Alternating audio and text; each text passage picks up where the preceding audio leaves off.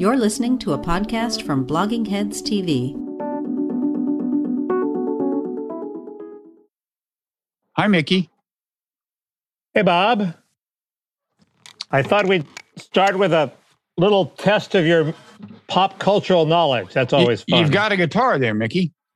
yes, and I, I don't think I play it well enough to trigger the the uh, YouTube copyright. I think you're ways But- from that. I wouldn't worry But about if that. if there are any if there are any seven notes that would trigger it, no matter who plays it, these are the seven notes. And what are they? And I'm going to name that tune. Yes.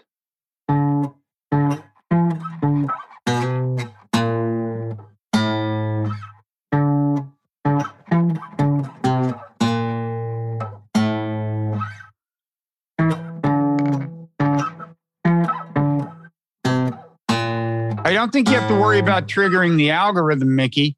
Um, I don't think you have to even worry about uh, triggering in my brain or a, a, a real, real recognition. Uh, try it one more time, uh, and I don't mean this in a mean way, but you know, make it sound good.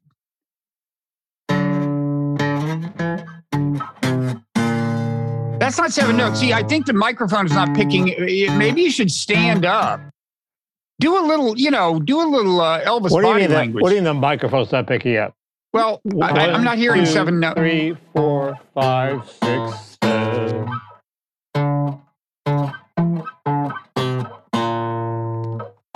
I don't know. Okay, Bob. It's not Wichita lineman, right? No, but you're shockingly close. Um, Is it a Glen Campbell song? Is it No. a Jimmy Webb song? No, it's a song by. It, it is it. The seven notes are famous because it's become a soccer anthem worldwide. Like if you go, uh, crowds will chant these seven notes. Okay. Okay. Um, it's a song called uh, Seven Nation Army by Jack White of the White Stripes. Hmm. It won a Grammy as Best Song of the Year. It's a pretty good song, uh, but it does mention a town. There is an American town that is mentioned in it. You can guess what that town is. I think that would probably consume the rest of this hour. If I just went town by town through America, I think that would. You were you're you're you're honing in on it, Bob. Dodge City, Leavenworth. Close. Did you know? Did you know I was conceived in Leavenworth? Interesting fact. Is, is this like a, Born in Oklahoma. You talk about middle American. I mean, I don't want to change the subject here, but you talk about a middle American guy. Uh, that's you were you were incredibly close, Bob. Why are you veering off into Dodge City? Oh, that's not far away either. Lawrence, Kansas. Close. Kin- Kinsley, Kansas. Have you been to Kinsley, Kansas? Haven't been to Kinsley, Kansas. I have. Why you know what? You know like- what? One of its distinguishing features is it's not named hill. after Mike Kinsley, but it is exactly halfway to the mile between the two coasts on IH. I'm not even sure it's an interstate. Anyway, I thought um, that was Hays, Kansas. Well, there can be more than one of these uh, such town, Yes. but but Uh, anyway, but uh, but Bob, Bob, Yeah. you were so close. Wichita Falls, Texas. Why? Why? Why? why you were you had victory in your grasp, and Well, you Wait, it's not Wichita Falls. no. It is Falls. Wichita. Is it Wichita, Yes. Kansas? Well, I said Wichita. I already get credit You for did? that. I don't think you said Wichita. I said Wichita lineman. right. That's where you got close. Oh, geez. This is Uh, like so devious okay. and unfair. Okay.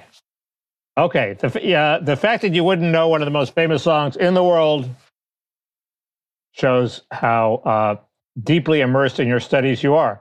But um, I was in Wichita. I was in Wichita for four days being ill. That's why. Wichita lineman was on my mind. Yes, Yeah. I know you Uh, were. And by and- the way, did you did you note like the when people found out that you weren't going to be with me last Friday? Did you note on the internet the the all, the widespread lamentation, the rending of garments? Did you see that? I, I saw a bit of it. I- I- Seriously, I, didn't There's dare. a lot of lot of thoughts and prayers. I didn't dare look you. at the at the no doubt uh, wonderful solo podcast you did because I'm sure I was a little worried that you might say something that would tick me off. Although I doubt you I think did. I did say one thing, so you might as well not. It's not about you, but I think I may have said one thing. uh, it's not about me. Why would it tick me off? if It's not about me. Then Mickey, there are things all over the world that did tick you come off. out for the refundable tax credit? None of your beeswax. Uh, Um, you'll have to listen to it if you want to know. I guess I'll listen to it. I bet I can figure it out. Anyway, I was in Wichita and I had a couple of observations about Wichita. One Mhm. is uh, uh, everybody there was very nice and very competent. I went to the emergency room. Everybody was nice, and then the, the somewhat imperious doctor came in at, to give the final verdict, Uh-huh. which was that I had food poisoning, and uh, uh, from a uh, from a Whopper I ate in St. Louis. You were, hey, wait. Can can I just? I will tell you one thing I said on on on the podcast because it is laugh out loud funny. I said apparently Mickey ate something that disagrees with him, which gives it something in common with me. How funny is that? People were pretty like, funny. "Bob, can I pay? I shouldn't get this for free. This is so funny. Can I pay you?" I said, "No. Send the money to Mickey with your Oh, thoughts and um, prayers." Anyway, the, so the doctor, I'm telling a story here. The doctor Okay. walks in and, and, and, and, and instead of diagnosing me, he says, What do you do? And I said, Well, I do a, a podcast. And he goes, I have a podcast too. Well, but I don't think, but then he That continues. is that is a man that is a man bites dog story. If he said I don't have a podcast, that I- would have been news. he was he was Chinese and his podcast was about being an emergency room doctor. And he said, and I don't think podcasts should be over 20 minutes. Nobody can watch, nobody can listen to more than 20 minutes. Does he know about Joe Rogan?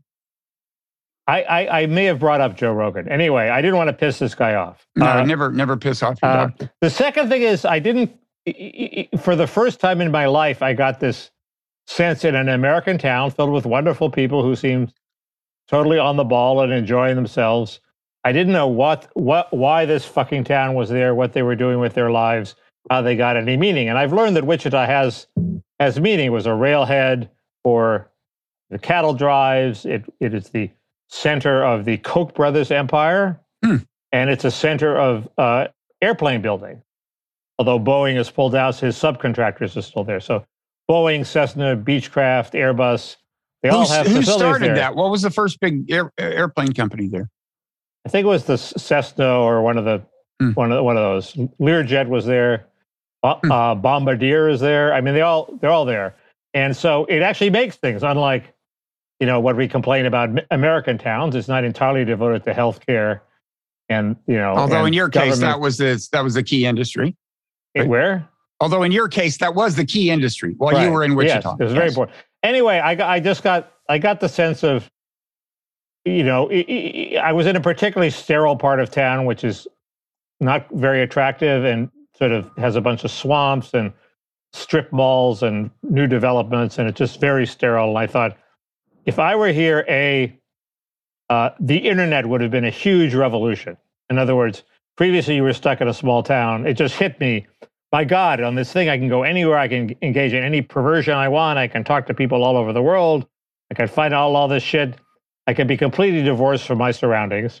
Mhm. So the internet would just be gigantic in this town like that. And the second thing is, uh, uh, I would get the hell out as soon as I could. uh, so, um, Mickey, you're not sounding like a very loyal Trumpist here. I mean, this is these are your people. no, this these is were disloyal America. thoughts. These were disloyal thoughts. You should feel Um, bad. Anyway, um, those are my thoughts on on Wichita. Uh, Well, I have only love and respect for Wichita. uh, I may, good. I mean, I may, I'm not trying to start, you know, whoring for the parrot room this early in the podcast, but I may sing a few, a few bars of uh, Wichita lineman in the parrot room at patreon.com slash parrot room. It's a possibility. I'm not Um, guaranteeing it. Possibility. there there was um speaking of the and I might might as well make this point. There's a um while I was driving away from Wichita, there was a a, a thing about a, a about a new film called We're All Going to the World's Fair about somebody who gets involved in an uh, an internet conspiracy, sort of mumbo jumbo, where she has to chant three. See, I'm going to the World's Fair three times, and weird things are supposed to happen. And the filmmaker seemed very intelligent, and it seemed like a good film until, of course, it came out that the film was really about his uh, experience transitioning. Uh, and uh, you're, I- you're moving back toward your Trumpist Yeah, identity well- here. well, this is this is I getting mean, there, there's an education guy who often comments on my Twitter feed called Ed Realist, and he says the thing about trans kids is any teacher will tell you they're the smartest kids in the class. Hmm. Uh, and so there are a lot of creative trans kids out there, which is great. This film sounded very good, but why is it always about their experience transitioning. It's like it's like transcendental, transcendental meditation is great. It gives you a lot of energy, but they use it to uh, you know to, to hook other people on transcendental meditation instead of doing other things. Uh, so and- wait, you mean and- they should talk about how great it is now that they've transitioned rather than the trauma of transi- They transition? should they should ignore the transition. They are what they are. Fine, great. They should try to do other things like like everybody else. It's like it's like immigrants think the most important thing is they're caught between two worlds, Bob. They don't know whether they, they feel the pull of home and the pull of America and their two identities. Okay, we get it. We've heard that a million times before. Is there any I don't want to. I don't want to know more about gender tran uh, dysphoria. I mean, fine, great, but you know, do Is- do something about you know the the crisis of homelessness or something. Is there any chance you're overgeneralizing when you start a sentence with the word immigrants and don't call, don't modify it?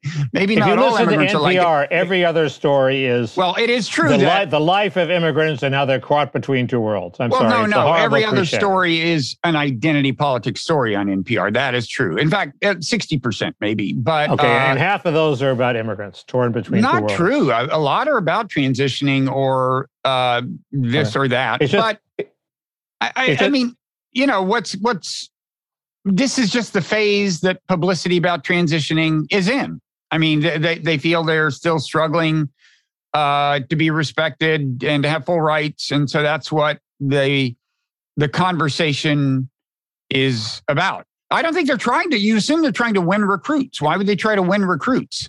They're they're No, they're, they're, just they're trying to to they they're trying to win empathy. They're being like singer songwriters and writing about themselves and their feelings and their but but why do you have to put them on NPR? And okay, that's one song. How about the ten other songs? Like there's a very good uh, very good punk band called Against Me. Mm-hmm. I liked them when the gruff macho lead singer, uh, you know, you could barely understand a word. And I like him now, but when the gruff lead singer is a woman who's constantly interviewed on NPR about her life as a as a trans Yeah. trans woman, and th- you know, she's a great performer. Why doesn't she sing some other songs? You know, I don't Yeah. know. I was wondering about that. I mean, I, I, I do think that if you turn on NPR randomly, the chances are at least 50 50 that it will be an identity politics story. Um, and I was wondering, like, is it is that really working with their demographic? It may be, or is it that you know there's funding from the Ford Foundation and so on, and that's high on their agenda, or or what? I, I don't know the answer. And it's nat- naturally what the people who go work for NPR care about. I don't know. It's an interesting question. It seems to me NPR has gotten dramatically worse over the last 10 years. And I Well, still there's listen to certainly them. I'm more of stuck in the this. car. there's certainly more of this. I, whether it's better or worse, your mileage may vary, but there's definitely way more of this than 10 years ago on NPR. Yeah. Yeah. I, I just think it's it's become boring and I mean, and- nobody was even, I mean, some of these uh, identity issues weren't even, nobody was talking about transitioning 10 years ago, just about. That's just, that's just, you know, uh, Yeah. a new Um, topic of conversation. it may- it may be like Netflix. Like one day they wake up and boom, they have no audience. I don't know. Could be. right. Um, uh, anyway, this is not one of those weeks when we are, are going to be scrambling for things to talk about. So much is happening. French election. Uh, are you Le for- Pen, are you- Le Pen you- is gaining. I, no, I want Macron. I want Macron to win. Is that, how can that be true? How can you be a real Trumpist and want Macron to win? Uh, Le Pen has a whole lot of baggage. I would Not say compared to, didn't, didn't Zemmour have more? That's why they called him no. I think Le Pen has more, more baggage. uh, more baggage from the Le Pen family and Vichy. Uh, Z- Zemmour has some baggage, but well, that's family baggage, but she's Well, like she doesn't want to get out of the dynasty. EU. Now she does want to ban the wearing of headscarves, which many Muslim women do. some some people say she wa- uh, wants to get out. Of, I, I I wouldn't bother me if she wanted to get out of the EU. That's fine. She wants to. It's it's charged that she wants various border controls that amount to defying the EU. But I just I just don't have, want to deal with her mishigas. And Macron, unlike American politicians, at least attempts to accommodate uh, uh, immigration control sentiment. He Hmm. hasn't done very well at it, but he admitted he hadn't done very well, and he vows to do better in the future. That's more than Joe Biden does. So, uh, uh, what's so terrible about Macron? I don't keep, I don't know. I don't keep up with this, The- but the I other- thought the whole point of Marine Le Pen was that she had dropped all the baggage that her father had. But maybe not. She dropped not a lot of the baggage, but but you know she still has some. She still has a little bit of Putin baggage, and she you know I don't know. I, What I- that? Why do that? we have to deal with this? I don't want to deal with her transition into from from being on the crazy right to being on the normal right. I don't So like you're just against transition I'm against generally. This is about general. transitioning. Right. Um, I, I I don't know enough about the leftist. He might have been interesting. The one who he only finished one percentage point behind uh, Le Pen, Hmm. and biz- and bizarrely, you know, there were no calls for a recount. There were no conspiracy theories about how he'd really gotten two percent, so he was a, a percent ahead of her. He just accepted the result, which was impressive. Um, uh, so I don't know. That's my line on.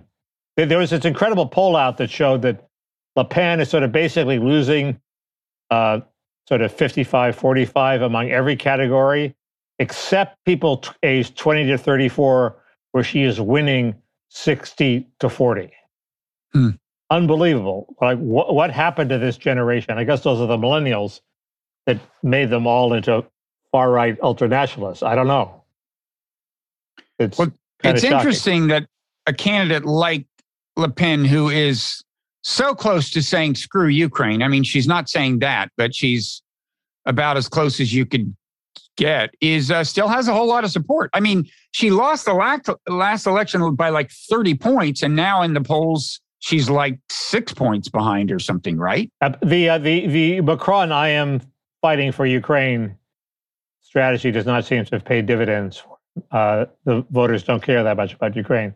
There's um there's also some evidence that the chancellor of Germany is shifting against Ukraine, at least when it comes to sacrificing his lucrative his uh, sorry his not lucrative but his important oil deals.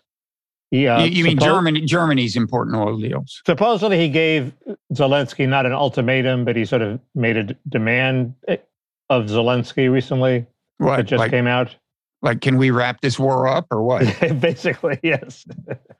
Uh-huh. Uh, and um, so there's that. The, uh, he, I don't think he's there. Is there are there is a big split in Germany between his party and his coalition partners, who are more pro-Ukraine than he is. Um, anyway, uh, So, what's your take on Ukraine at the moment? What's, um, I was heartened to see that Zelensky met with American embassies Jeffrey, emissaries Jeffrey Goldberg and Anne Applebaum. That always Uh, warms my heart. Uh, I um, I, I, I, I guess I had seen that. Yeah. The um, the, the the the dividing line between the Hawks and the Doves has become clear that with Trump's statement, which was basically a very sensible statement, was as if you had written it for him, saying, uh, I think, saying, you know, we should we should basically wrap this war up with a settlement as quickly as possible to save lives. And then you have the uh, the the hawkish position, which is uh, uh, no, we shouldn't. We should uh, you know let let's humiliate Putin some more, uh, and let's not give him any concessions that he could that would, would produce an ugly settlement that he- where he could claim to have saved face. And then there are then there's this other leitmotif which which uh, one of our listeners I don't should I mention his name? I don't know. It depends on what it is. Well, no, I shouldn't. He's a uh, he, he's a priest, and he he he he clued us I, into this I, I know who you're this, talking this, about. cons- this conspiracy theory, which does not seem completely implausible, that we really wanted this war to happen, and we closed off options for uh, Zelensky making concessions about NATO and and enforcing the Minsk Accords. That uh, that basically sort of radically increased the possibility of the war. And he, th- this this uh, this Swiss observer who you clued me into, I, I read his article and listened to part of his podcast, says that not only that, but there were massacres in the Donbass that we haven't heard about by the Ukrainian side against the other side, and that this has been in the press that Zelensky is under incredible pressure from his right not to make any concessions. Uh, they killed a negotiator who was who was considered too friendly to Russia. Uh, and so there's He- an actual he- physical threat that goes on with goes along with that. Yeah, he was actually on the Ukrainian negotiating team in the Yeah. opening days of the war, and then he turned up dead. And I guess the presumption is Azov, the Azov Brigade killed him or somebody. I don't know, but um, so that that implies that uh, it was it was more than just uh, not in, not enforcing the Minsk Accords, that there Mm. was an actual. I, we I had real- assumed we, they thought we really wanted this war, and I would believe that Victoria Nuland really really wanted this war. But go ahead. Uh, I, I I was assuming that they had thought that guy, the guy who turned up dead, and more than one has turned up dead, but that they thought he was an actual collaborator. But I, I don't, I can't believe that he just seemed a little too squishy one day and they killed him. I don't, I don't know. But uh, the the um, uh, yeah, I, I mean, there's a. I, I want to talk about some of this stuff in the parrot room because I, I went down the the the rabbit hole pretty big time, and and and it led among other places to Victoria Nuland. Uh, it also uh, it led. Did you did you see this hashtag? Let me see if I can find it. The guy, guy's last name is Lira. What was it? It was oh Gonzalo Lira, Oh, Coach Red Pill. I guess. Yeah. Anyway, he was missing and thought disappeared. dead. They they thought the Azov Brigade. Yeah, but he's back. He's Oh, back. okay. The Azov Brigade did not kill him. That's just like me. That was my stunt too. It was I like you. for a week, and, right. and here I am. Right. Uh, the uh, Works every time.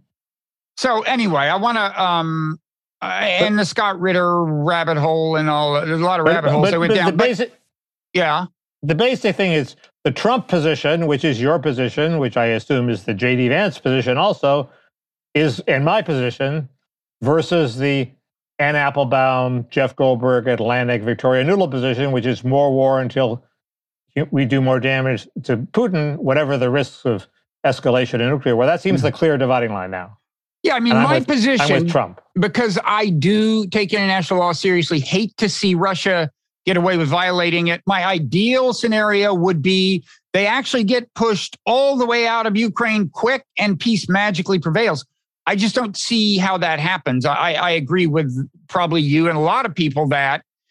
And and, and uh, by the way, I, I, I David Ignatius actually signed on to this formulation kind of in a column, which is interesting because he's so dependent on national security sources. You know, he's a Washington Post columnist that I wondered if this if this point was almost being floated by the Biden administration. But he he made a point that I've been thinking for some time, which is that uh, if Putin doesn't go ahead and secure the entirety of Luhansk and Donetsk, in other words, if they don't make progress uh, on the battlefield, that could be a very dangerous world uh, because you know politically that puts him, I think, in a real pickle if he doesn't even uh, you know meet these initially stated war aims of securing the you know the the sovereignty or whatever it turns out to be of these two republics. I mean, I Is had it- this.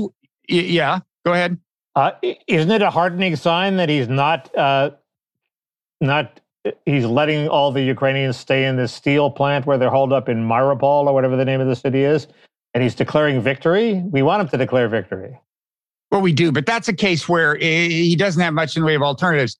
That was actually built during the Soviet era. The the, the bunkers they are in was Yeah. built to withstand nuclear attack. It is a multi-level. it was. This is what you. This that. is what you learn if you listen to Russians with attitude. I'm telling you, folks. This is as good as listening to Steve Bannon in terms of getting stuff you wouldn't hear otherwise.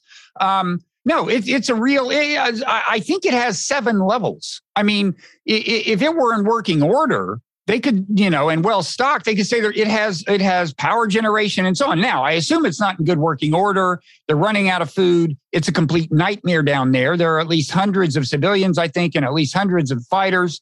So it's got to be very grim down there. But um, it's very hard to dislodge them. We're talking about several square miles, and they the, the Russian army. I don't think the military has a bomb that would do the job, even if they wanted uh, the grief of killing all these civilians. So, I mean, I heard they were, uh, you know, uh, in fact, uh, you know, I heard they were uh, the Russians with attitude guys a couple weeks ago were saying they were thinking about flooding it. You know, I mean, that's So, how hard it is. Not only is it this the huge bunker, it also makes steel. Well, it's a steel plant, but apparently during Soviet times, they decided to turn it into a place where you presumably would send elites and important people in Huh. the event. I mean, it, it'll hold, you know, I think a couple thousand people. I mean, like comfortably. And uh, it's big and it's deep. And and so look, they've got the Russians have de facto control of Mariupol. It's not like there's something fundamental they want to do that they can't do so long as these guys are in there, I don't think. Yeah. But they would like to be able to declare complete victory. So I think that is the reason Okay. uh, Putin is holding off there. He he doesn't probably doesn't want to kill hundreds of civilians, even if he could get them out, the soldiers out that way. And I'm not sure he can. Um, but on the other on the other thing, um, you know, I do think. I mean, I have this weird conflict when I'm processing news from Ukraine. It's like I, I check each day's news. The Russians haven't made advances in Donbass. I feel I feel good, you know, just instinctively. Or Ukraine has even made some advance. I feel good instinctively. But then I think, wait a second. It may well be that the best thing for the world and for Ukraine and for Russia, actually, is to go ahead for Russia to get what gains they're going to get. And then Putin can call it a day. Now, the one caveat is if it were too easy, like if he just immediately pushed to the to the full extent of those two uh, provinces, he might be tempted to go further. And in fact, there was some military commander today, Russian military commander, whose words are being construed as meaning that they're expanding their aspirations, want to take Odessa. I saw a, a credible claim online that people are misinterpreting what he said. But in any event, I, I think there is the danger that if this was too easy for Russia, they wouldn't stop.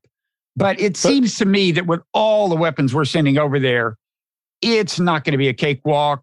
And it's certainly not going to look like it would be a cakewalk to get all the way to, say, the Dnieper River or whatever. to, to listen to this Swiss guy, and I want to know what you thought of him. Everything is going swimmingly for Putin. He didn't really want to take Kiev. Uh, he he all he cared about was the Donbass, and he's going to succeed there. He's going to trap the Ukrainian army in this little enclave and and slowly decimate them. Uh, he didn't seem crazy or a stooge. Like right Mm. off the top of my head, I didn't say this guy's a fool. No, they're, they're, they're, this was is a school of thought. He was a conspiracist. I mean, the other guy uh, who sings his tune is, is Scott Ritter. I mean, there are a number of people who will say, look, Russia's already won, uh, like uh, that David McGregor guy says that, but I'm not sure what he means by it. Scott, Scott Ritter has predicted that uh, uh, maybe a week, 10 days ago, in fact, on a podcast with Gonzalo Lira as the interlocutor, the, the resurfaced, not dead Gonzalo Lira. Um, Scott Ritter said uh, Zelensky's going to wind up surrendering his entire military to Putin. The Russians are going to punch through and head as far west as they want to go, and so on. So uh, he's made a clear prediction, and that's certainly not not the consensus.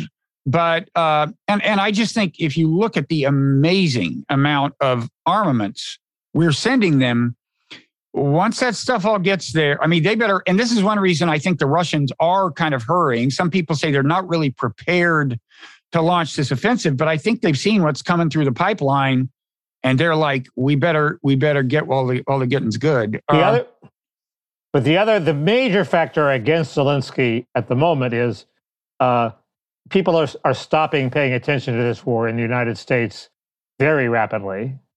The uh, the uh, Feiler faster principle is is coming into effect, and I I think it barely made like like one of my news summaries the other day is like there's nothing about Ukraine, nothing happened in Ukraine. Uh, people don't care about Ukraine; they care more about uh, you know, Ron DeSantis and Walt Disney and Elon Musk and Twitter and, uh, you know, whatever the fate of the Democrats is, McCarthy in January 6th. Uh, and Ukraine is being pushed off the front page. Yeah, I mean, it's partly because we've shifted into a part of the war where I think it's going to be very incremental and slow gains, no big stories. That's one reason. I mean, the media is so fo- focused on Mariupol, and I'm sorry. I mean, that just it's not that interesting to me. I, it's pretty clear what you know what the situation is there. That's not where the you know, and the media is even acting as if you know, will Mariupol fall? You know, like it's a really important city, folks. It's fallen. It's it's done, and and and they're trying to make that seem like this big story because it seems more dramatic than the genuinely important stuff, which is happening in the Donbass. But you may be right that I, I don't know. I, I'm thinking that that interest will uh, pick up once it becomes clear what's going on in the Donbass, we'll see. I I, I think there are definitely going to be some big dramatic twists and turns ahead. Um, uh, and uh, okay, but so um, by the way, you have to. Uh, did, did have you claimed Noam Chomsky in your camp? You know, I've never been a really close Chomsky follower. His view of foreign policy has some things in common with mine. In fact, I've moved in his direction over time, I think. And as I've grown older and more cynical, why? why? Uh, no, because it's just because he is, he, you know, he, there was an interview with him on some some site. Was it Matt Taibbi? I think it was, where he basically said, "Look, we can try for a negotiated solution, or we can pursue this, uh, you know, crank it up and try to get rid of Putin strategy." And he was he was for hmm. the former, as as are you, as are Trump, Trump yeah. and Chomsky together again. And I think you should also you owe an apology to J.D. Vance. He showed up at at, at some sort of peacenik conservative convention, uh, presumably saying various anti-blob like things. You also said he was doomed, by the way, and in fact, it looks that's, like he might well win. That's what I owe the apology for. If he if he wins, I owe him an apology. Okay. I thought you were going to make me go back and find the clip where you said he was toast. Yeah. No, um, and, and I will give the apology in advance. Uh, okay. Um, uh, by, by the uh, uh, by the way, I, we, you know, we shouldn't overlook the fact that Russia has made very significant gains beyond, although they haven't yet taken all of Donetsk and, and Luhansk. Uh, if you look at the territory they occupy north of there and south of there, They've got their land bridge to Crimea, which is important for a lot of reasons. One of which is that Ukraine had cut off the water supply to Ukraine and uh, to uh, Crimea, and I think now that problem solved. But um, they, they, they have. Uh, I mean, that's the thing. Putin can already talk about very substantial gains, uh, even if he doesn't uh, fill out Donetsk and Luhansk. But I think he uh, probably feels very much he needs the whole provinces politically. What? Um, what, one, a couple of problems with this. Uh, this uh, this Putin is rational. He has limited aims. We we sort of not we forced him into this, but we provoked him, and uh, uh that theory is it's hard to first it's hard to dovetail with that crazy speech he gave about how Ukraine was never a country. Uh, do you agree that that's it's hard to it's it's hard to, to well, it's hard to reconcile the very precise view this Swiss strategist had of what what Putin's calculations were. You know, he wanted to enforce the Minsk Accords, et cetera, et cetera. Uh, with with the grandiose, you know, Ukraine should was never a country to begin with. Uh, talk. And well, I don't I don't know. I mean, the uh, remember that's the same speech where uh, people like Julia Ioffe, Josh Marshall says said he barely mentioned NATO, and I counted the number of references to NATO, and there were literally forty. He really got animated about it, and it became clear that he he it isn't just NATO expansion per se; it's the fact that all the arms and trainers and so on in Ukraine already amounted to de facto it being a de facto NATO outpost. I mean, eh, you know, he, eh, eh, yeah, he's he, he definitely is animated by other ideas aside from from just this the security considerations, but um, that doesn't that doesn't mean. I mean, remember, whenever anybody decides to go to war, they start coming up with all these reasons, and some of them may be, you know, actually deeply felt. But that doesn't mean that those reasons by themselves uh, would have pushed them into war. And, uh, you know, and, and I also think the other thing i would say is uh, his the overall state of mind that you saw there, that he's aggrieved, Russia's not getting any respect. You know, the West is uh, is relentlessly oppressing Russia and so on. Um, I think that is a state of mind that had built up over the years, partly because of a series of features of American policy, including the NATO thing, but not only that. I mean, uh, I think you can make a very strong case that uh, that that happened, and you know, presidents were warned. They were warned that everyone in the Russian elite considered Ukraine critical and they were warned that Putin has a chip on his shoulder, respect matters, and on and on. All the Fiona- warnings are there on Fiona paper. Fiona Hill, who I don't know what you think of her. I think she has a lot to answer for, but um, uh, she claims to have directly warned Obama Mhm. not to diss Putin, Yeah. and Obama just blew her off. Yeah, and and then said kind of insulting things about Putin in public, which a president should know enough not to do anyway. But uh, yeah, Do you think? uh, What's your line on Fiona Hill? she also she also warned warned uh, Bush about uh, ex- NATO expansion Right. to Ukraine, as did any number of other people. But it seems to me she's done her part in in uh, steering American policy toward, you know, building up Ukraine into thinking it can get away with things that maybe it's having trouble getting away with. No, I, I I don't I don't really know. I took her to be a Russia hawk when I when she surfaced during the uh, Impeachment. impeachment. hearings, but Right. I I don't. Maybe I was reading too much into it. She's not some kind of big dove, but she does understand. I think that that uh, NATO uh, talking about NATO expansion to Ukraine was a mistake, and that distinguishes her distinguishes She- her from a lot she- of people in the she blog. surfaced in the New York Times trying to blame it all on Trump's weakness in defending Ukraine, which seems Yeah, well, there I think she's wrong, and and I think, uh, you know, I think we should. There's a danger that we're going to misapply the lesson of Ukraine to Taiwan. I mean, in other words, what happened in Ukraine was we started thinking, oh, Ukraine is vulnerable. Let's send them weapons. Let's do this. Let's do that. In retrospect, I think that, if anything, accelerated the invasion. I mean, Putin saw the weapons coming in and, like, that's a threat. And if they're just going to keep coming in and he wants to stem the threat, you stem it now before you get more weapons. So the idea that, uh, you know, sending more and more weapons into Taiwan is is will act solely as a deterrent to invasion and there's no flip side that could be a problem is i think very naive good point. Your your your your embrace of that very sensible Trump statement has been less than wholehearted, but I'll take what I can get. uh i didn't read i didn't read the statement but it was shockingly good. It was if it, it, it not only not only was it very sensible, it didn't read like a ghost-written statement. Hmm. Actually, read like a simple, plain language, common sense statement. Um, I, I, I- hate to admit that Trump, when Trump doesn't, I, at, at, at this point, I want Trump to act crazier and crazier so he's not the nominee. And when he actually says sensible things, it's it's a problem. But he did Is- say sensible things. so ron is Um, ron desantis your, your man um, he's the, he's the leading. he hasn't turned me off yet. He's he he's the closest thing to a a, a Trump Trump without Trump's mishegas that uh, on the horizon at the moment. Yes, he seems uh, better than Josh Hawley.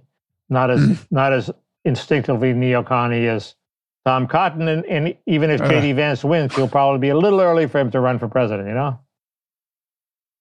Little, Uh, but I'll tell you, I would. Uh, I guess foreign policy wise, you tell me, but I would probably prefer Vance to DeSantis. Just uh, although there's little evidence about DeSantis, right?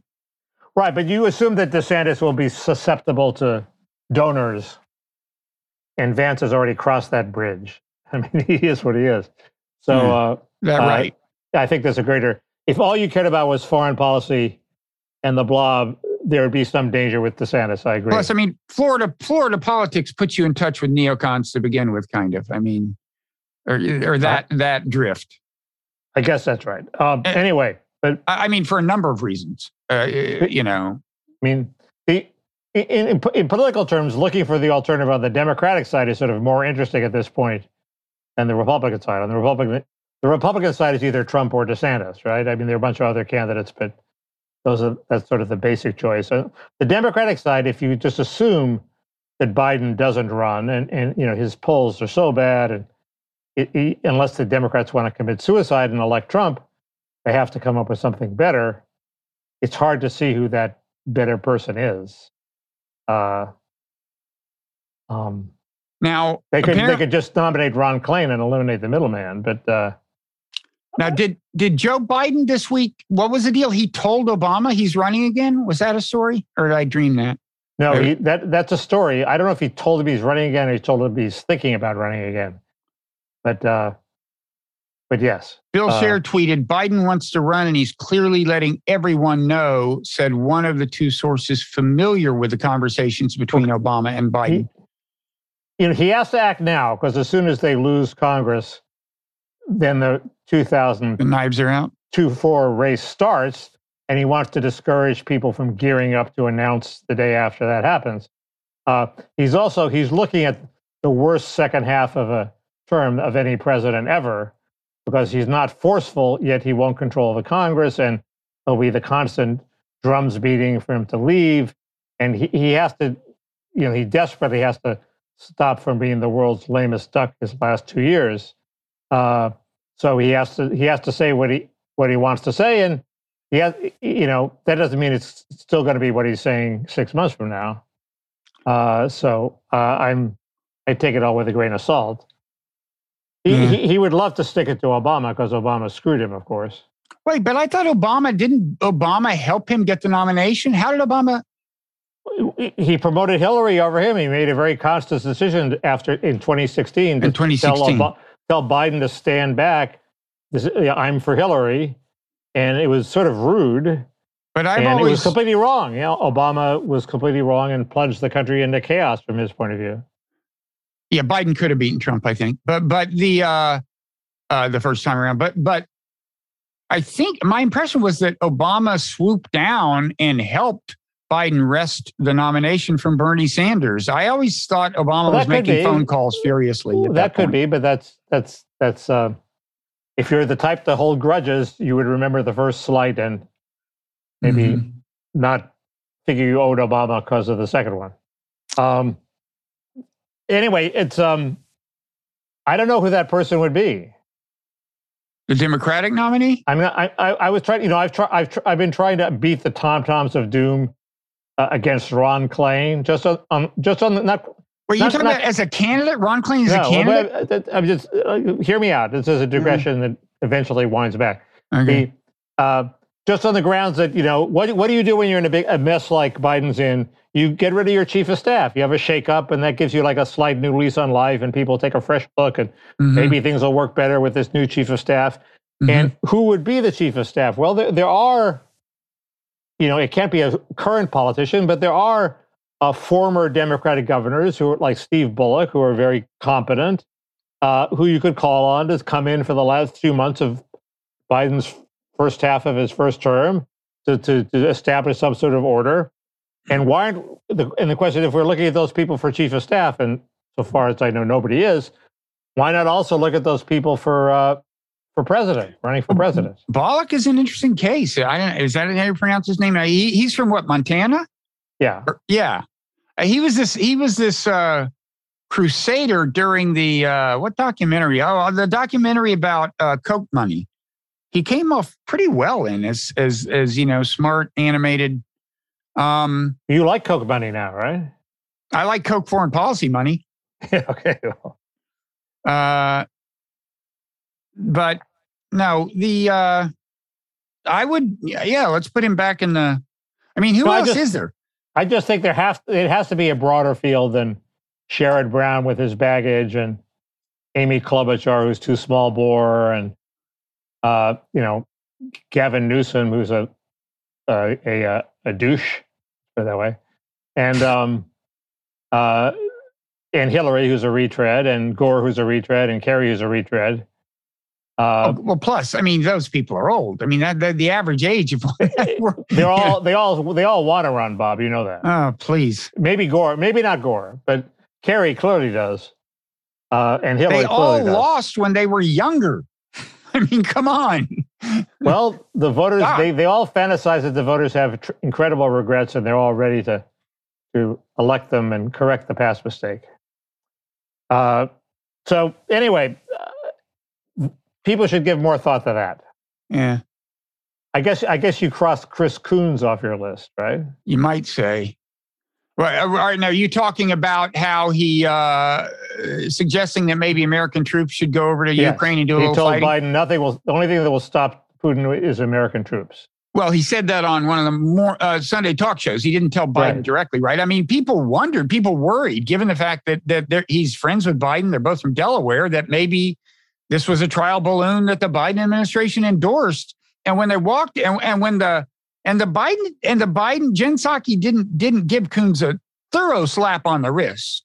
She yeah. said, "We have no plans, okay, to send troops." Huh. She, she she didn't say no. We're not well, the, sending troops. The Biden administration, but Biden has said we're not sending troops, right? Himself. Okay, but look, that was she didn't she that wasn't was freelancing. That was yeah. written down, and there's yeah, a stronger okay. way to say it. Yeah, the um, uh, that's a good point. I assume that they're trying to keep it vague. I, I keep remembering something Condi Rice that's, said. That's what scares me. But go ahead. I keep uh, the, the the good face on this is I, I remember something Condi Rice said during one of these crises years ago. We said, look, if we put, I think he was talking about the the Baltic states. If we put U.S. troops there, Russia will not invade. It seems irrational, but it works. They will, if there are U.S. troops in the country, they will not start a war. And if that was true, it'd be worth having U.S. troops there. If, if that automatically, well, wait, but they've invaded already. It's too late for, for them to be a tripwire. I guess that's right, but there's some. Now, I, I do think this could have been the other interpretation of what Jen Psaki said of her leaving that much room, and of of this possibly being a trial balloon orchestrated by not a trial balloon orchestrated by the administration, but it could have conceivably been a message to Putin. In other words, let's wrap this up, make sure your aspirations are confined to these two provinces because it could get ugly. That's not impossible. That that they yeah, were. that seems likely even. Well, who knows? Uh, but uh, as you say, it was written down. You don't say we have no plans. Oh, it was definitely purposely no formulated, and yeah. it could have meant one of two things. And we've just sketched them out. Yeah. Okay. Um, so, uh, Elon Musk. Elon. I think he's he's on the A list. I think. Uh, I, I I listened to this podcast, the All In podcast, which is a bunch of Silicon Valley types. Uh-huh. Uh Like Chamath, and um, uh, a bunch of people with uh, I think that, I think there's some ethnic lobby that will get you in trouble with. I don't know which one. I don't it's know what is the nationality. I'm sorry. Is is it Indian or what? He's an Indian. Yeah. Okay. I mean, he's, he's an Indian. He's an American, but he's uh, of Indian heritage, I believe. I, just, um, I, want to keep you talking about this as long as possible because the longer you talk, the more likely you are to make an even worse mistake well, than you've already made. They, I, I have two points to make about Musk. First, they were all saying they expect they immediately focused in on what I think is the key, which is it's all about the Democratic Party retaining control of the political dialogue. And they can't let Twitter get out of their hands. So they expect a white knight to come along who's not Elon Musk, but somebody who the Democratic establishment in the Biden White House approves, who will then buy Twitter instead of Musk and keep it in Democratic hands. And what's more, they think the only candidate is because who would want to own Twitter? It doesn't make that much money. It's a huge pain in the ass, right? They think the only people who would do that are the big boys, Google, Apple, and that Biden is willing to overlook antitrust concerns mm. and have Google buy Twitter or have Apple buy Twitter just to thwart Musk. uh, and that was considered a little bit of a paranoid conspiracy theory, but they were all taking it seriously. And I hadn't heard that before, but it makes perfect sense. Well, unless not, you're unless you're Google or Apple, in which case, what the fuck? But uh, and you wouldn't have to assume they want it to be in Democratic hands. It, it could just be that they're worried about one specific scenario: Elon Musk letting Trump back on Twitter, and they don't want that to happen for a few years. Right, but their point is there's no other hands that it would be in other than Democratic hands. Google, but there's there's nobody who's rich enough to beat out Musk unless you're Google or Apple. Uh, Oh, you know, well, they aren't necessarily I mean, Democratic. They're they're too big to be that. But there's, uh, there's Jeff Bezos. There's you know Bezos is an interesting possibility. That that uh, they didn't talk about Bezos. That's there's even point. Bill Gates. I mean, you know, if if a couple of these people get together, it's it's not hard. And Musk, he says he's got the financing put together, which is good because he himself does not have that much in the way of liquid assets, and he doesn't want to, you know. But uh, anyway, that, Bezos was an interesting I mean, I mean, I, was, does he want to get into another direct conflict with Musk? I mean, he he already is in a conflict about space, and Musk is cleaning his clock there, so he's over over one. Does he want to be over two? I don't know. Um, uh, Well, So- maybe he, he wants to distract. Uh, he wants to distract Musk. Uh, Uh, Musk already has maybe- the contract maybe- to go to the moon. maybe he he wants to turn Twitter into Musk's Afghanistan. Okay. The, the second thing is I realized that the, the you know I was I was trying to find all the studies that show well Twitter isn't biased against conservatives. It's again it's biased. It amplifies conservatives more than it amplifies liberals. And I realized that th- wh- what what's important for uh, you know I, I have a warped perspective. It's solipsistic, but what's important about Twitter is the political discourse at the top, which involves basically all the important mainstream journalists uh, and mainstream journalistic institutions. Nobody cares about, you know, car Twitter and country music Twitter and, you know, fashion Twitter. That's not what the issue. The issue is political Twitter, and there's an asymmetry there, which is the blue check marks are mainly, mainly, ma- you know, mainly mainstream journalists. They're mainly Democrats. Maybe they're centrist left, but they're they're they're, they're certainly pro Biden, anti Trump, and they're happy to talk to themselves. Okay, so they they, they um what what what but conservatives are desperate to make them listen to some conservative voices. So there's an asymmetry there. They the conservatives don't control the media. They want cross pollination the the you know the, the blue checks probably don't mind it but they, they, they have no they know have no pressing need. So if you're twitter and you want to fuck conservatives what's important is that you keep conservatives siloed in their ghetto you can amplify them all they want. You can give Ann Coulter 5 million tweets. What you don't want is Ann Coulter being read by uh, Maggie Haberman and Jeremy Peters, although she is, but people like her. Uh, so you want to prevent the, the cross pollination. Uh, and that's what the algorithm would do that's truly insidious is stop stop the, the people on the right from actually talking to the people on the left. So wait, are you it equating doesn't blue- involve amplification. Are you equating blue check mark with politically blue with Democrat? I think by and large, blue check mark is is mainly eighty percent Democrat, and it's mainly uh, and it's certainly to the extent that the mainstream it involves people in the mainstream media. The mainstream media is Democratic territory, aside from Fox, uh, the broadcast networks, all the big boys. So yeah, the answer is yes. I'll bet if you name ten prominent conservatives on Twitter, nine would have blue check marks. But For sure, uh, but that's that's.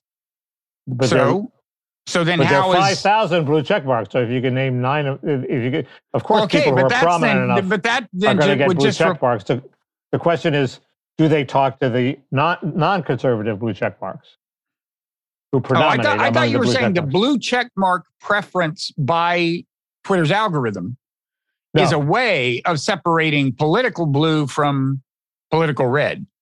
No, You're not. I'm Okay. saying that the important thing, if you look, you know, if you look at, it, I would like to see what this algorithm does, and there may be more than one algorithm, and there may be manual interventions by woke Twitterati.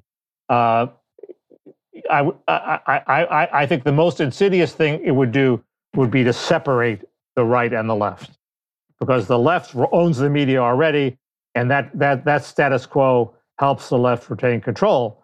Uh, you, you don't want them to merge. So the mo- but the most insidious thing, what would do? the algorithm would do. You mean the algorithm? There is and the an whole algorithm. blue check, but the whole the whole thing where blue check marks can exclude anybody other than blue check marks yeah. sort of insulates the the blue check mark people in their own world. Sure, they see John Fund and the and you know and Jordan Peterson and the, the you know the, the the 25 other prominent conservatives, but it allows them to talk to each other and and and prevents them from accidentally seeing something they may disagree with, or that may change their priors. Yeah, I mean, it would all depend on on what the correlation is between between political blue and, and blue check mark. I think, Yeah. but but the um, you know, Elon Musk, one thing he wants to do, he says he wants to open source the algorithm, like put it on GitHub. I don't know what exactly he has in mind. I agree that the algorithm should be more transparent, and I and I think you should. In fact, I wouldn't mind if Twitter were compelled by regulation to uh, you know, create an API and and make the algorithm in effect accessible to people who wanted to create third-party software that becomes like my interface with Twitter and lets me turn the dials this way or that way if I That want would be very insidious, though, because everybody will immediately opt to exclude anybody who disagrees with them. Well, I don't know. It depends on it's a good question. I mean, it depends on the wisdom of people, but but right now the algorithm depends. In order to be good for society, uh, people would have to be wise given the current algorithm, and we're not wise enough apparently. But we already And- have mass blockers, so there'll just be more mass blockers. Um, I don't Yeah, know. That well- it seems to me that's what the the interesting thing that happened is I, I agree that Musk making it transparent and public so that people can see what it does is is is very important. And if Musk only does that, he will have achieved a lot. And that that's part of the sort of public utility like function of Twitter being the public square. But um, uh, in stark contrast to Barack Obama, who was, who this week, in, incredibly stupidly, I think, came out to lead the campaign against disinformation. And part of that, in his this recent speech he gave in Silicon Valley, was not make the algorithm public, keep the algorithm secret, but have bureaucrats at the government, and they can see the algorithm and recommend changes. Like his analogy was meat packing. If you have some secret uh, meat packing uh, process, you don't have to you don't have to make it public, but you do have to show it to the regulators who will decide if it's safe. So that's totally insidious. That not only is it secret, but the the government, the permanent government, gets to fuck around with it and make it even worse. Uh, I, I that- just that is was- what Obama recommended. yes. The government as I- regulate the as far as I read the speech, it's hard to get an actual text of the speech, but from the accounts that I saw, he did make the meatpacking analogy.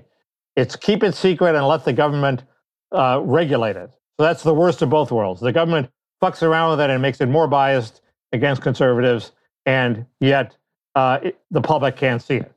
Sounds So there's bad. more distrust. Does sound bad. Anyway, so I'm, I'm, uh, I'm embarrassed for Obama. No, that sounds bad. I mean, the other bad thing about that speech was that at Stanford. Yeah. It, it gave a chance for him. It gave him a chance to walk into a talk that Michael McFaul was doing, and, and allowed Michael McFaul to tweet the picture of Obama walking in to hear his talk. And that, of course, you know, made made it hard for me to sleep that night. That was that was a tough that was a tough day for Bob. Um, the uh, okay, so uh, just can I just whine about uh, one thing? Like the the the the the all ten, England tennis lawn club or whatever it's called. They are banning Russian players from Wimbledon just for being Russian.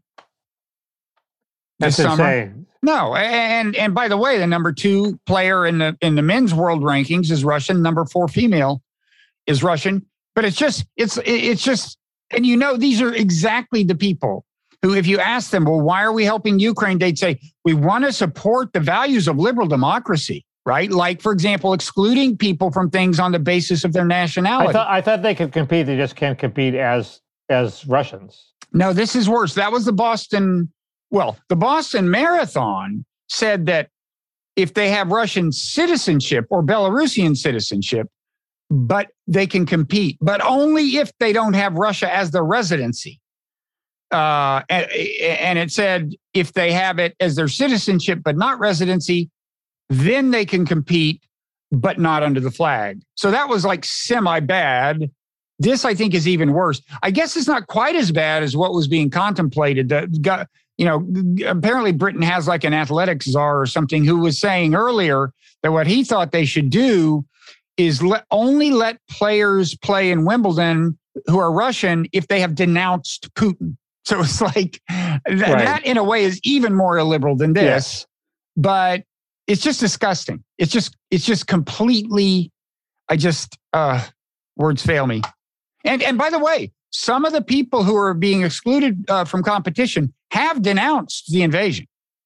I assume I assume it's because they want they're looking for an Olympics effect. They they they they saw that our refusal to participate in the 1980 Olympics had a big effect on Russia, but it, but there's no reason to think that the Russian reaction it, when when their number two player is denied uh, competition at Wimbledon is to say, well, fuck the West, they're being assholes, even worse. Oh, this totally Uh, plays into Putin's narrative. Yeah. The world Yeah. is against this. It's perfect for him. That's the other thing about these people. Well, why did it work with the 1980 Olympics? Well, first of all, that was totally different. It was our athletes who were, if anybody was victims of collective punishment, which Right. this, you know, uh, it was our athletes. They- Right. They were the ones excluded from participating. And, and and Russia happened to be hosting, I think, Right. that year, right? And Right, so right. and so yeah, it was it was a kind of embarrassing for them, but that's totally different. That was like and and this is a perfect talking point for just- these people are so clueless. Yeah. Um, I endorse your rant, Thank your you. whine. Thank you. On the positive side, well, no, I don't know. This isn't positive, but Kamala Harris, did you hear her space uh her space riff? No, she gave was it an like outer, her time riff? she gave an outer space speech, and uh, uh, you got to hear it. She was like, "Space unites us. Space connects us." I never click on those things. It's, it, I, it, This why do was I want good. to? I hate cringe. I hate like exposing myself to Uh, horrible things. Kamala cringe is good It's cringe. This is not. no, it's like picaresque. cringe. That's why I hate picaresque novels. They're just like one cringe making ep, you know, and when they're through with one cringe making episode, then they go on to another cringe making episode. Uh, you know, it's one thing after another. Kamala Don't make me is, watch is- this is uplifting cringe. But anyway, the on the the, the substantive thing she said is uh, that the U.S. is uh, will will no longer do anti satellite weapons tests involving missiles launched from Earth, pointedly leaving open the possibility that we will test missiles launched from platforms in space. But anyway. This is an we- area where we do we need actual work in, in terms of, of controlling weapons in space. And and and uh, sadly, nothing she said indicated that we're actually serious about that. Um, MSNBC journalist makes it official and joins actually joins the Ukrainian uh, Malcolm Nance why? joined why I, Ukrainian. mean, I, I saw a cringe making clip of his, but oh God! why? Why is it so terrible if he puts his money where his mouth is? I mean, mean- it's up to him. It's just that, uh, you know, it's kind of, uh, it kind of is consistent with what a lot of people saw as kind of, uh, you know, the American media already being basically, um, you know, uh, in effect, Ukrainian, you know, cheerleaders or Well, he was pro Ukraine, so was I mean, it it's better blatant than latent. um, uh, yeah, but that, mean- uh, I mean, was George Orwell allowed to go fight in the Spanish Civil War? Yes. So what? Yeah, but Orwell was never uh, a straight news reporter. I think this guy had uh, had purported to be a Oh, straight but he news stopped being a straight news reporter, and, and I don't know. Well, yeah, just confirm. Look, it's no big deal. if he was wearing like- an MSNBC badge while he was carrying a rifle in the trenches, that would be one thing. But I guess the, gave the, up the, no- the notable thing is just MSNBC is like gung ho, like yeah, there's a great opportunity. We can get we can get this great video of him and blah blah blah. And the thought does not cross their mind that like, well, is it a little awkward that a guy who we had said was covering this objectively? Of course, they're not really saying that anyway, so never mind. Uh, do you? Well, Mickey, quick New York Times headline I just Yeah. came across. Okay, here it is. Kamikaze drones are well suited to the fight in Ukraine, comma, the manufacturer says. Just wanted to report do we have a case of a manufacturer suggesting that his product is worth buying? Although I Um, will say, I actually think these drones could be very important. I've long thought that. So they were decisive in the Armenian conflict. these are different. These are different kind Is of drone. That's why they're Oh, this is interesting. the switchblade. What's so great about the switchblade? Well, 1st You're of gung all, for the switchblade. You should. They should put you on their testimonials. they should. They should. I, I'm well. I'm available to do. You're their uh, biggest fan. But what's so great about them? Um, well, it's not totally clear, but I think they're l- much less susceptible to being shot down. The small ones are very small, the ones that can take out like a truck and a few people or something. And the bigger ones uh, are relatively small, I believe, because they're kamikazes. They are the missile. They're not a hmm. drone that carries two missiles or four missiles, right? Right. They are the missile. So And they're are they, smaller. Are they maneuverable by the operator? Well, that's the thing. In reading this piece, I finally did conclude. I've been trying to figure this out. Can you just send them up? The big ones can go like 30 miles, small ones can go like five miles. Can you just send them up and then look through the camera and point to something and say, do that? And it sounds like you can. Now, that is big because, oh, the other thing, I mentioned this last You week can use you that to here. assassinate world leaders too. Oh, well, all these things are scary in that sense. I mean, the, the scary thing is kamikaze drones. Any, I'm sure a lot of techies can make one very easily out of available things. That's don't don't you don't want to go there. But the um, but the other thing is, you know, the numbers we had heard, like they were sending 100 and now they're sending 400. It turns out you multiply that times 10 because each one of those is a kit with 10 kamikazes in it. So we're, we're talking about a lot of these weapons that could, now, most of them are the small kind, but still, uh, you could do a lot of damage. Uh, and and it'll be it'll be interesting to see. I mean, again, I think there's a reason Putin is hurrying. And these um, howitzers, man, you know how many howitzer shells we're sending along with the. We have not been sending long range howitzers at all.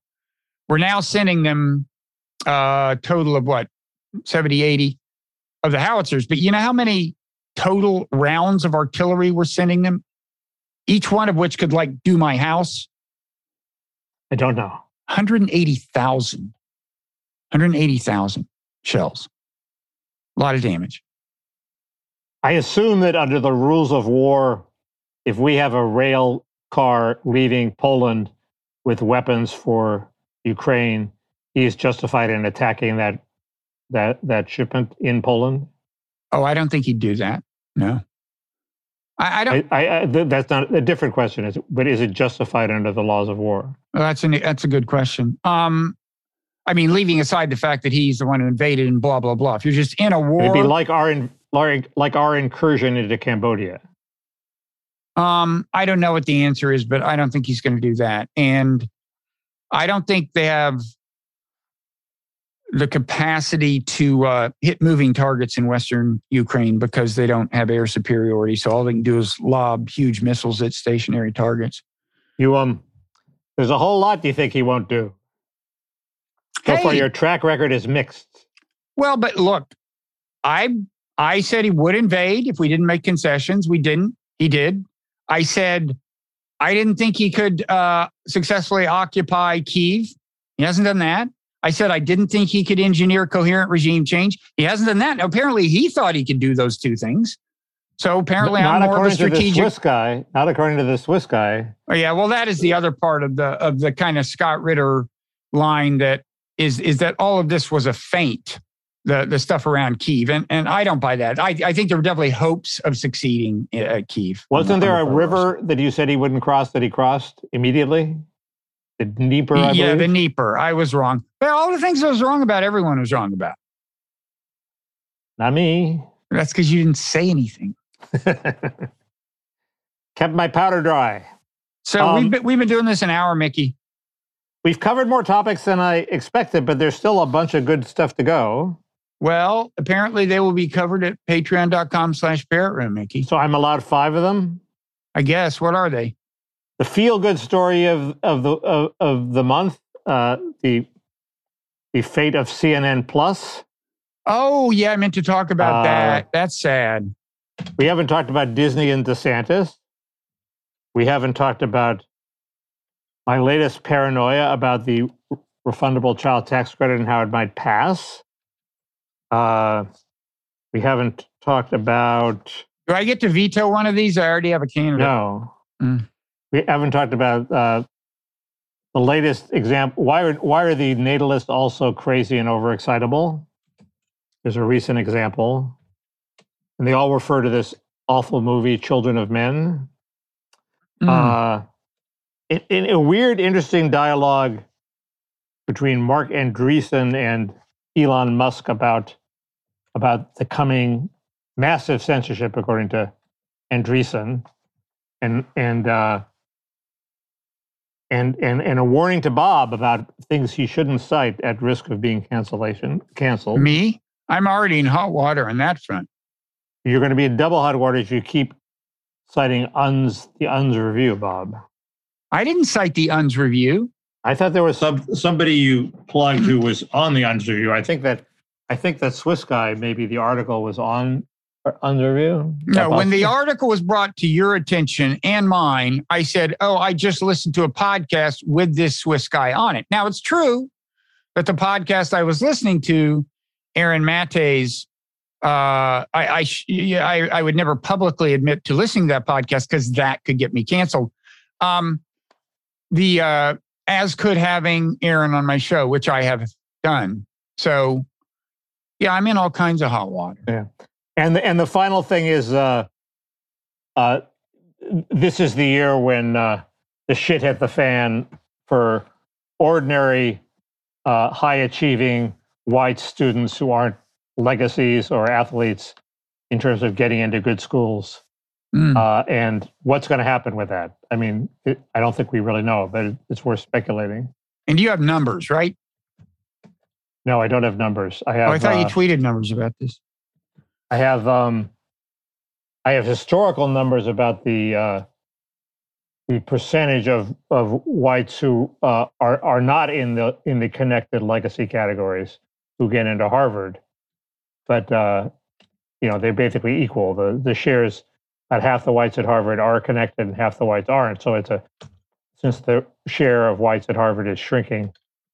Anyway, that's a pretty small percentage, but uh, it's happening at UC. It's happening. You just hear anecdotal stories, uh, and I forget what the anecdotal story at Harvard was, but uh, it didn't involve lots of numbers.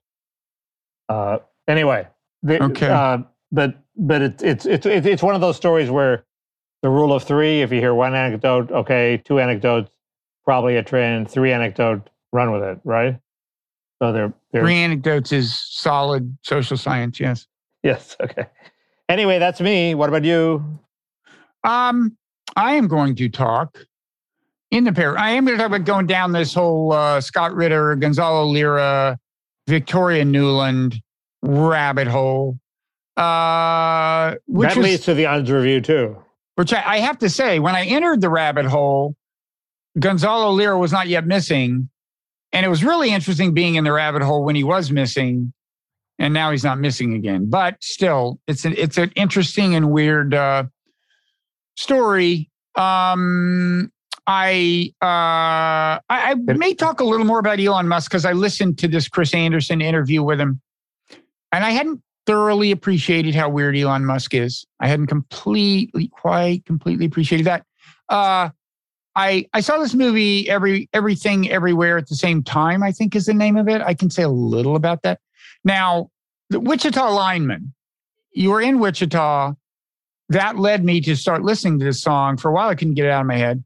I'm willing to sing a little bit of it, but I'll leave that to you, Mickey. But the main thing is when I mentioned it in an email, you had said Jimmy Webb, who wrote that song, is a quote weird dude. And I want you to elaborate on that at a minimum in the parrot room. Not now. I forget why I said that though. Uh, okay, well, that was enough. That was enough fulfillment right there. Um, a little more on uh, on golf. A little more on golf. Gol- golf and golf and evangelicals. Why are all why are so many golfers evangelicals? Um, and uh, I think that's close to all that I have. Um, why are you smiling, Mickey? You were getting feedback from your parrot. It's The like parrot is not doing a very good job of singing Seven Nation Army. no, it's like like Jimi What can I Hendrix doing this the national anthem. Um, so, um, well, that sounds good. yeah, good enough. So we will um we will see folks at patreon.com slash parrot room. One more time. Play us out, Mickey. Yeah, yeah, I, I, yeah, I can name that too. All right. Getting better. Uh, almost, Quit while, almost quit had while I'm to. ahead. Almost had to. Okay, we'll see.